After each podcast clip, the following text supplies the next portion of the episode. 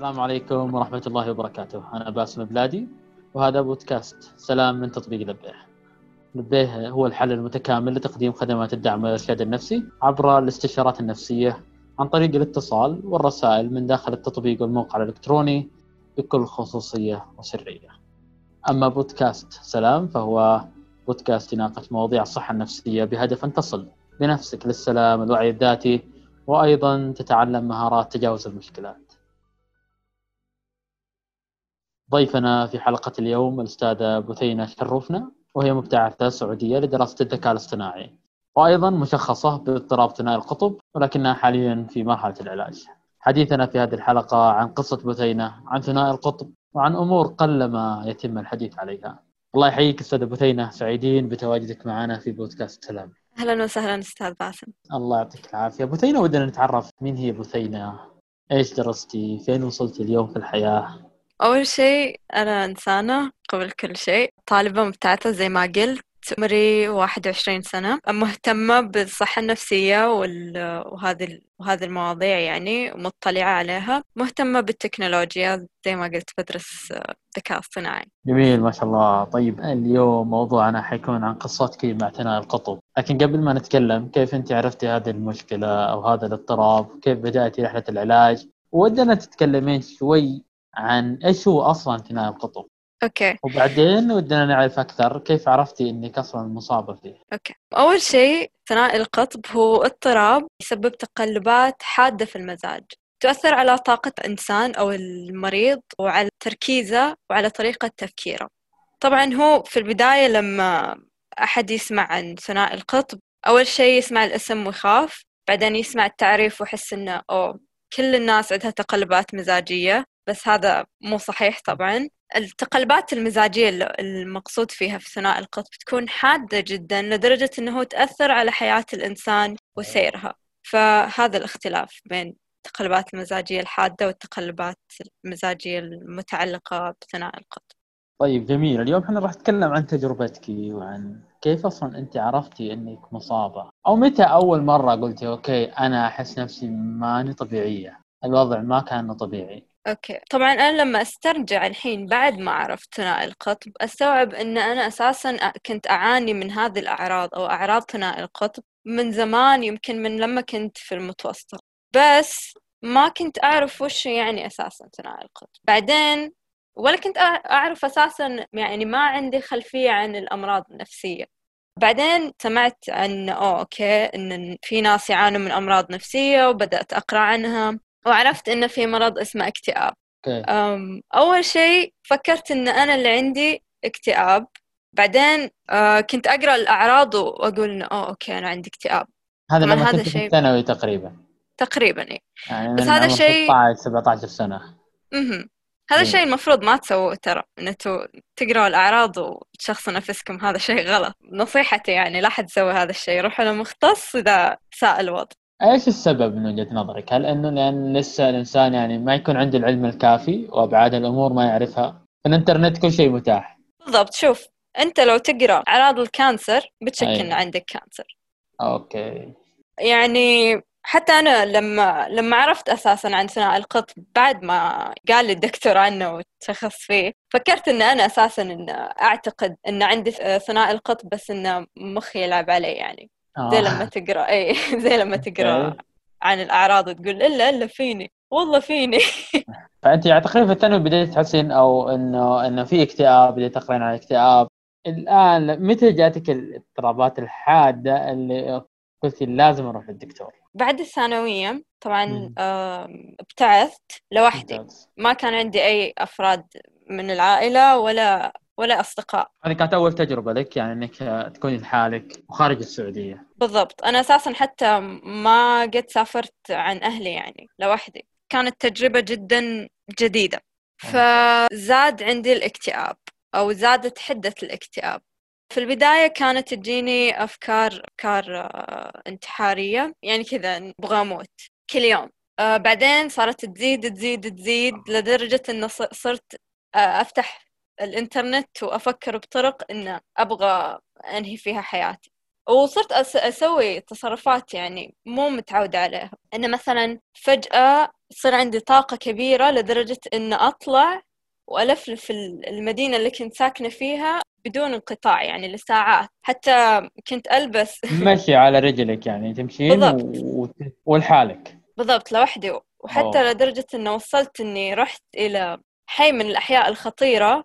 اللي اللي اللي في مدينتنا. أنا مو جايبة خبر عادي يعني يقول أوه وش بيسووا لي يعني الحمد لله إن أنا إيه الحمد لله إن أنا طلعت سليمة كنت أسوي أشياء يعني مو طبيعتي إني أقطع الشارع أو إني أروح هذه الأماكن فما كنت متعودة على هذه الأشياء. أوكي. وهذا كان يعني أنت كنتي تحسين نفسك طبيعية ولا لا أنت في شيء كذا قاعد تفكري فيه وأنت مجبورة قاعد تسوي زي كذا عشان ودي ابى أعرف إيش المشاعر اللي كانت عندك أنت قاعد تسوي هالتصرفات طبعا هذه التصرفات تعرف على إن هي أعراض آه، لل hypomania ال hypomania هي حالات آه، فرط نشاط أو يسموها فرط سعادة بس أنا ما أعترف بهذا الاسم لأنه لأن هذه مو سعادة حقيقية فما تقدر إنك تسميها فرط سعادة أساسا. تحس إن عندك طاقة كبيرة فأنت عشان تطلع هذه الطاقة تسوي أشياء مو متعود عليها. تخاطر بحياتك زي ما أنا سويت إني أروح حي مرة خطير. تفكر إن ما حد قدك وما حد يقدر يلمسك. تبدأ في مليون مشروع في نفس الوقت. فهذه كلها أعراض أنا كنت أمر فيها. بس الشخص حزتها لما يكون يمر بهذه الأعراض يعتقد أنه طبيعي. يعتقد أنه أنا بس مبسوط. هذه سعادة. أخيرا بعد الاكتئاب لأن زي ما قلت ثنائي القطب هو حالات اكتئاب حادة وحالات فرط سعادة. بعد ما تمر باكتئاب بعدها يجي هذا الحال تحس إنه oh my god أخيرا أنا مبسوط. فأنت ما تعير لها أي اهتمام. مين يلاحظها؟ أفراد العائلة والأصدقاء. بس أنا ما كان عندي أفراد عائلة وأصدقاء. لهذا كان صعب أساسا إني أشك ان عندي ثنائي القطب حتى. طيب انت هل يعني هذه الأعراض زادت لما كنت انت في الغربة زي ما قلتي؟ أو كانت okay تجيكي حتى لما كنت هنا في السعودية؟ هي كانت تجيني بس إنه لأن ما عد ما عندنا الوعي الكافي كانوا يعتقدوا إنه لا هذه هذه شخصيتي أساسا. أوكي. بالضبط. يعني كان أشوف شخصيتك شاطحة شوي. إي بالضبط. تقدر تقول. إنه أوه عادي يعني فجأة تفصل علينا فجأة وفجأة تنفس لأنها نفسية. عادي يعني حركات مراهقين. أصلا أصلا البنات هم هم هم كذا يعني. ممتاز. طيب حلو. والله هذا ترى نقاط مرة مهمة. إن لاعي الفرق يعني بين الشيء الطبيعي والشيء لا اللي يوصل مرحلة غير طبيعية وتجيك أفكار انتحارية. لكن أنت ما كان عندك محاولة إلى الانتحار. لا الحمد لله ما وصلت لحالة إني الحمد لله. يعني إني أبغى إنهي حياتي. بس طيب كانت جميل. يعني طيب. الأفكار جدا قوية.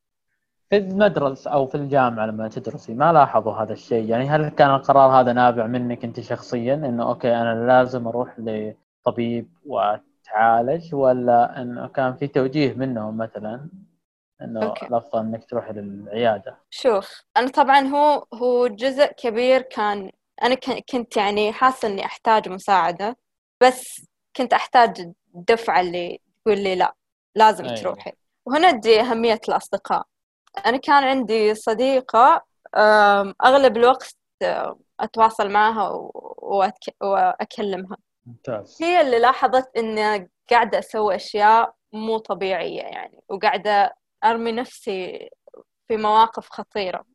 فمن حظي أنها تدرس طب. آه ممتاز. بالضبط. وعندها اطلاع بالأمراض النفسية. فقالت لي يا بنتي ترى أنت عندك أعراض روحي روحي يعني إلى مصحه نفسية. ممتاز. في البداية يعني أنا خفت لأن تعرف يعني إحنا عندنا المصحة النفسية نو no, نو no, شيء مفروض الشخص العاقل ما يروح المصحة نعم. النفسية. ففي البداية رفضت يعني. بس الحمد لله استجمعت قواي ورحت.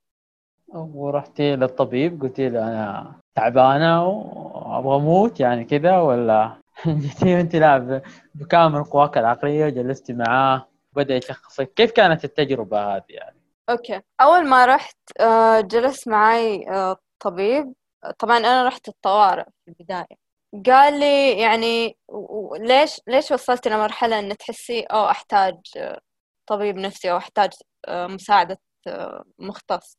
فقلت له يعني إني إني كل يوم أفكر آه، طرق إني أبغى أنهي حياتي. وإني إني خلاص بجد تعبت. أحس إني خايفة إني أصحى يوم من الأيام وبجد إني أقدم على هذه الخطوة.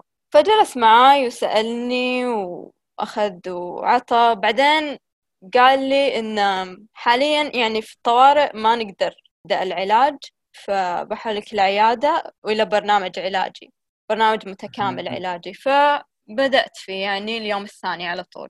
قال إن الأعراض اللي قلتيها لي خطيرة جدا لدرجة إنه لازم تبدأي as soon as possible. أوكي. فأي فعلى طول حولتي على الدكتور وأنت من هناك بديتي مع طبيب نفسي. بالضبط. طيب آه لما قال لك أنت مصابة باضطراب ثنائي القطب يعني كان أوكي قلت له يعطيك العافية. وينك من زمان؟ ولا كان في رفض داخلي؟ إنه لا في رحلة إنكار أصلا هو في البداية أساسا شخصني باكتئاب حاد. بعدين مع الأيام هو صار يلاحظ هذه التقلبات لأني ظليت هناك تقريبا outpatient وكنت أروح ثلاثة أيام في الأسبوع تسع ساعات. oh okay. فكان team كامل آه، يراقب التقلبات المزاجية يراقب الأعراض يراقب كل شيء. ممتاز. فا إيه الدكتور نفسه هو اللي لاحظ الأعراض و... وقال لي ترى أنت مو بس عندك اكتئاب عندك ثنائي القطب يعني عندك اكتئاب وتجيك حالات ثانية اسمها hypomania. يقول وش وش هذا الكلام؟ أول مرة أسمعه يعني. فقال لي أعراض ال hypomania وأنا أدري إن هذه أشياء مريت فيها. أدري اللي. قاعد يقوله كلام صحيح.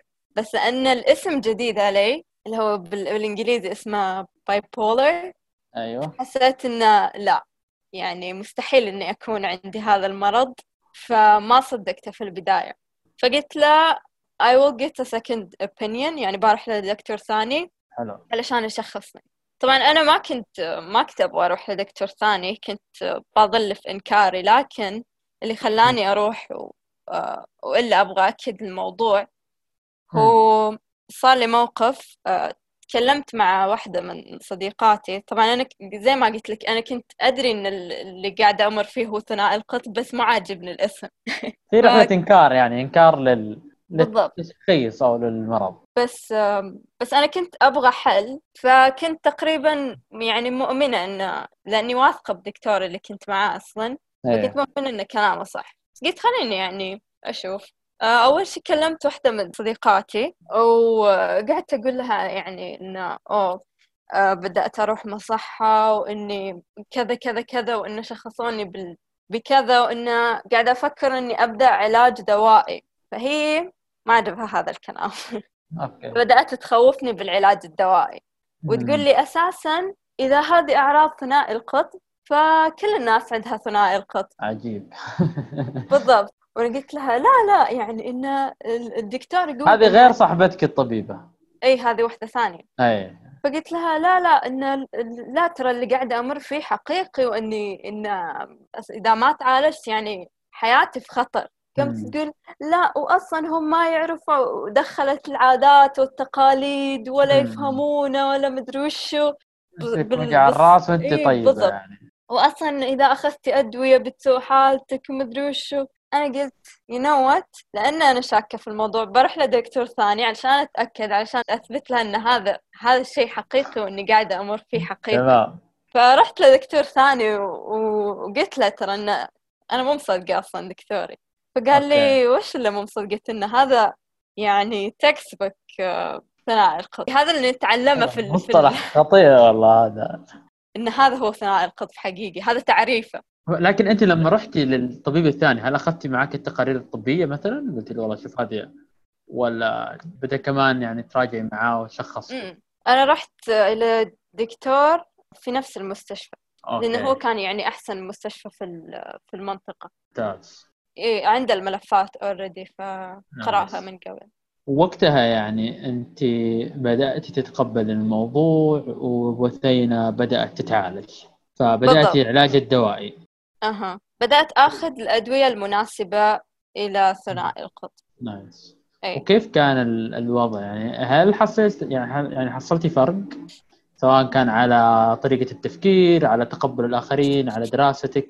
شوف هو أكثر شيء يخلي الناس تشكك في العلاج الدوائي هو إنه مو حبة بنادول وساعة ساعتين وبيبدأ يشتغل. إيه. لازم تستمر عليه علشان يبدأ مفعوله. وفوق هذا كله لازم أنت تغير من ال behavior حقك عشان كل شيء يضبط. يا you سلام. know what I mean? يعني عشان الدواء يشتغل لازم تغير أنت طريقة تفكيرك عشان كل شيء يضبط مع بعض. فهذا الشيء صعب. ومتى حسيت ان الأمور بدأت تضبط معاكي وكيف إيش الآثار اللي وضحت؟ يعني إيش الأشياء اللي تغيرت معاك أصلا؟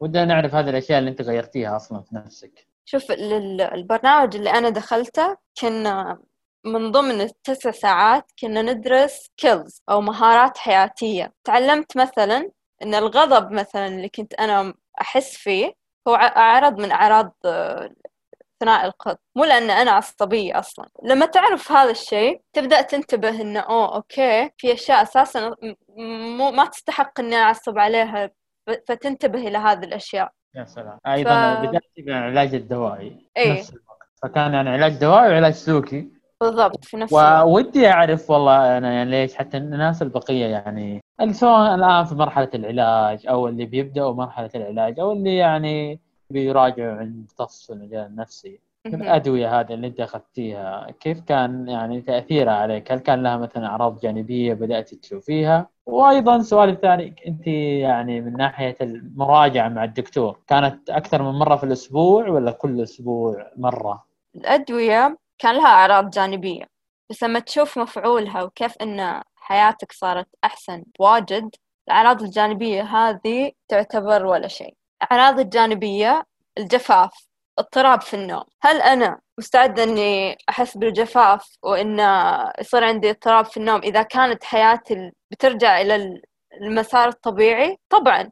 ما حتى ما بفكر فيها إنه أوه والله ما أبغى أحس بالجفاف وبعدين أشرب ماء كثير وبعدين أدخل الحمام كثير ومدري شنو. هذه الأشياء تعتبر ولا شيء بالنسبة إلى إنه لا أقدر أرجع أركز أقدر أرجع أسوي النشاطات اللي أنا أحبها بدون ما يكون المرض النفسي حاجز أو عارض من ان أنا أسوي هذه الأشياء. هذه الأشياء لاحظتها أنا ما كان عندي أي تركيز يعني. يعني إني أقرأ صفحة كتاب هذا كان إنجاز بالنسبة لي. بس بعد العلاج الدوائي آه، رجع لي التركيز حقي. أوكي. ممتاز. مع إن أنا دائما أسمع إنه مثلا المصابين باضطراب ثنائي القطب عندهم مهارات يعني أكثر من الناس الطبيعيين. آه، لا من ناحية حدة التفكير أو مثلا القدرة على الاستيعاب بشكل أكبر.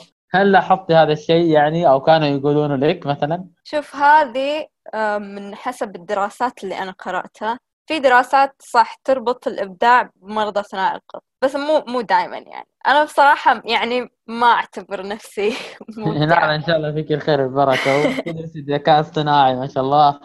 وفخورين والله فيك إنك قاعدة يعني الآن تحكين تجربتك. كثيرين يحتاجونها كثيرين ودهم يسمعون من يشاركهم صراحة ال- ال- الرحلة. فلما أحد يحصل أحد يشاركه في بعض اللحظات الصعبة يكون ممتن وغيره. أنا ودي أسألك أنت تفضل. بعد ما بدأتي ويعني هل بلغتي أهلك؟ كيف كان شعور اللي حولك؟ يعني والدعم؟ أو إيش الشيء اللي كمان ما خلاك تستسلمين وتستمرين أصلا في العلاج؟ أول شيء أنا الحمد لله الحمد لله بشكل عام أهلي متفهمين.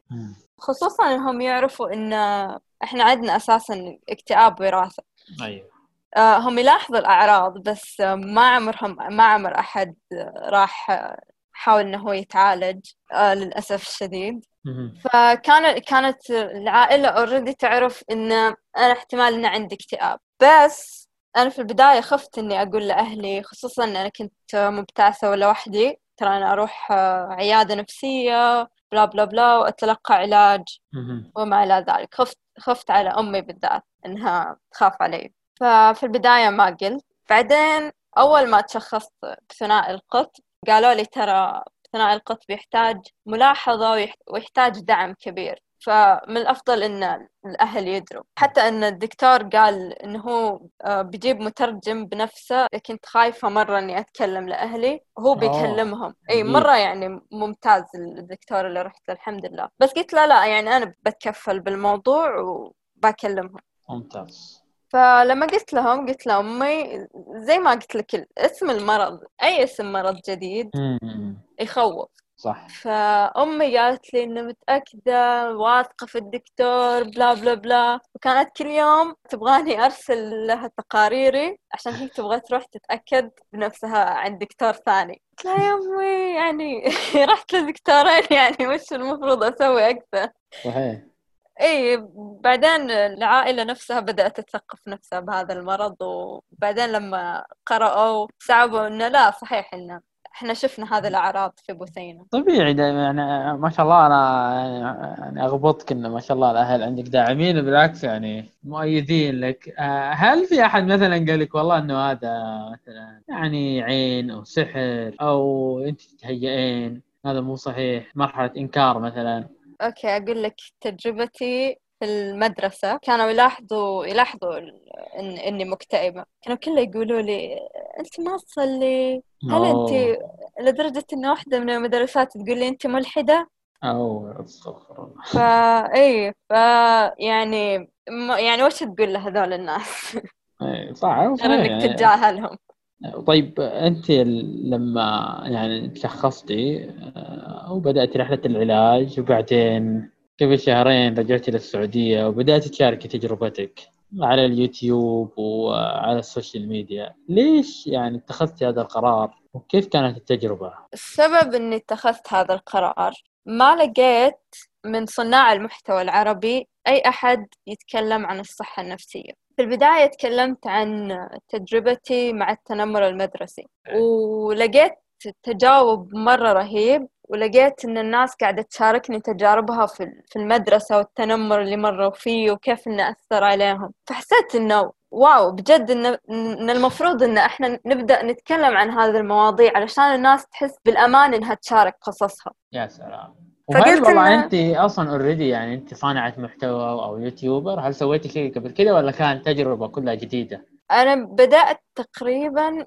بدأت أنزل فيديوهات قبل سنة بس آه، كنت أنزل يعني من ثلاثة شهور لثلاثة شهور ولا شيء. كانت مواضيع يعني عامة بعدين حسيت إنه لا أنا ودي أتكلم عن الصحة النفسية بما إني مطلعة وأحب هذا الموضوع ودي والله إني أشارك الناس. يا سلام. بقيت خليني أشارك رحلتي العلاجية مع ثناء القط فوالله لقيت تجاوب مرة ما توقعت إنه يكون إيجابي للأمانة. توقعت إنه يجيني سب ويا المريضة النفسية ومدري إيش وإنتي ما تعرفي ربك وهالأشياء.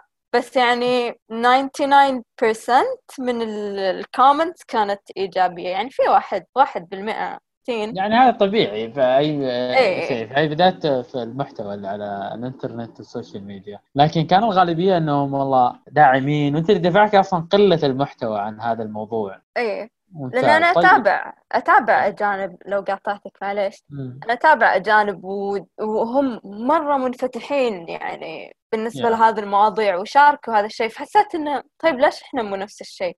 إيش الأثر اللي صار شخصيا وللناس اللي قاعدة تشاهدك وتتابعك إيش الإمباكت اللي صار معك؟ حسيت قاعدة أساعد الناس إنهم يكونوا صريحين مع أنفسهم. مم. يعني أنت إذا كنت قاعدة تحس إنك تحتاج مساعدة ما فيها شيء إنك تطلب مساعدة. أنا كنت نفسي أعاني من هذا الشيء. فحسيت انه لا في ناس جو قالوا لي انه أوه ترى سوينا موعد مع مع طبيب نفسي أو مع أخصائي نفسي وخلاص إن إحنا بنبدأ نتعالج أو بنبدأ ننتبه لصحتنا النفسية أكثر فحسيت انه واو يعني إنجاز. واضح فهذا من ناحيتك أنت طيب من ناحية الآخرين هل في والله جاتك ردود أفعال من ناس والله استفادوا أو قاعدين يمرون بنفس المرحلة اللي أنت تمرين فيها؟ في شيء شوي يعني ضايقني لدرجة إن اضطريت إن كل مرة آه، أتكلم عن موضوع يخص الصحة النفسية لازم أقول إني ترى مو مختصة. ترى أنا مو طبيبة. أنا بس آه، أقول آه، تجربتي. والسبب إن كانوا يجوني يسألوني عن الأدوية اللي أنا أخذها علشان هم يبغوا يعني يبدأوا ياخذوها بنفسهم أو يروحوا للدكتور أو whatever يعني. يعني جتني مثلا إنه أوه والله الوالدة تأخذ الدواء الفلاني بالجرعة الفلانية هل تعتقدي إنه مناسب ولا والله أنا ما عندي أي أي ولا تنقصها؟ بالضبط إي. يعني ولا طيب. واحد يقول زوجتي تعاني من هذا الشيء وعندها وعادي إني أكلمك ونتناقش عن زوجتي اللي قاعدة تمر يعني والله إني مو مختصة. لا ف- مهم صراحة إيه. إنه يذهبون للمختصين شكرا إنك أنت يعني تشارك التجربة لكن ما تعطي أي تشخيص أو أي أو تدعين إنك أصلا مختصة في المجال. لا لا. حتى جاني جاني كلام إنه أوه والله أنت مو مختصة ما يحق لك تتكلمي ومن هذه الأشياء. أنا قلت ان أنا في النهاية قاعدة أشارك تجربتي اللي يبغى يسمع ويستفيد وإنه هو يعني ينتبه لنفسه أهلا وسهلا يعني. ما يبغى لا يشاهد ال videos. صحيح. طيب ودي أعرف أنت لما آه، رجعتي للسعودية هل ما زلتي والله تراجعي كيف الأدوية معاكي؟ طبعا أنا insurance سوت لي سالفة فاضطريت إن لما أرجع السعودية بعد مم. الحجر على طول اللي هو ال 14 يوم أروح. إلى طبيب رحت مستشفيين مستشفى كانت تجربة سيئة للأسف أيوة. ومستشفى ثاني كانت الحمد لله يعني ممتاز. وبدأت تاخذي علاجات من هنا يعني. نفس العلاجات اللي في أمريكا؟ إيه نفسها. آه أوكي ممتاز. طيب سؤال ودي أسألك. إيش اللي ما خلاك تستسلمين يعني؟ خلى عندك أمل. هنا أنت لازم تراجع priorities حقك أو ال ال يعني الأشياء أولويات. المهمة في حياتك. إيه. هل أنت أنا كانت يعني الأولوية حقي عائلتي وأصدقائي. أوكي. هل أنا مستعدة أن أظل طول حياتي أعاني وأخليهم يعانوا معاي؟ ولا أتجه إلى طريق ثاني يخليني أنا أحسن والناس اللي حولي اللي أحبهم اللي أخاف عليهم يكونوا مرتاحين معاي ومع التعامل معاي. أو إنه في للأسف في طريق ثالث اللي هو إني أسمع إلى إلى الأفكار اللي تجيني وأنهي حياتي وفي النهاية أذي أذي عائلتي. فأنا اخترت إني اخترت إني أصير أحسن. واخترت طريق العلاج. وصراحة فخورين والله فيك يا أبو ثينة. فخورين بالكلام اللي والشجاعة اللي تملكينها. ودنا يعني نهاية هذا اللقاء. نسمع كذا رسالة منك للمصابين في تنال الخطوب وأيضا لأهاليهم أو اللي يعانون بصمت. رسالتي هو إن لا تخافوا إن- إنكم تطلبوا المساعدة. سواء كانت من الأصدقاء أو الناس المقربين منكم آه، إنهم يكونوا موجودين عشانكم أو إنكم تطلبوا اللي هو مساعدة مختص. ثاني شيء إذا كنت أنت بدأت علاج هذه أقولها لنفسي بعد استمر على العلاج لا تترك نفسك. لا تتركه إلا لم- لما الدكتور حقك يقول لك لا خلاص أنت صرت أحسن ما تحتاج هذا الدواء. نصيحة أخيرة حتى لو كنت تعتقد أن إن حياتك مو مهمة وإن وجودك وعدمه واحد تذكر إن هذا الكلام غير صحيح. في شخص قاعد يعاني لأنك أنت تعاني في شخص في حياتك. أنا متأكدة إن كل كل أحد عنده شخص مقرب منه قاعد يعاني معه. فأنت لازم تنتبه لهذا الشخص زي ما هو مهتم فيك يعني تهتم له زي ما هو مهتم فيك. نختم صراحة بالعبارة الجميلة اللي قاعد تقولينها.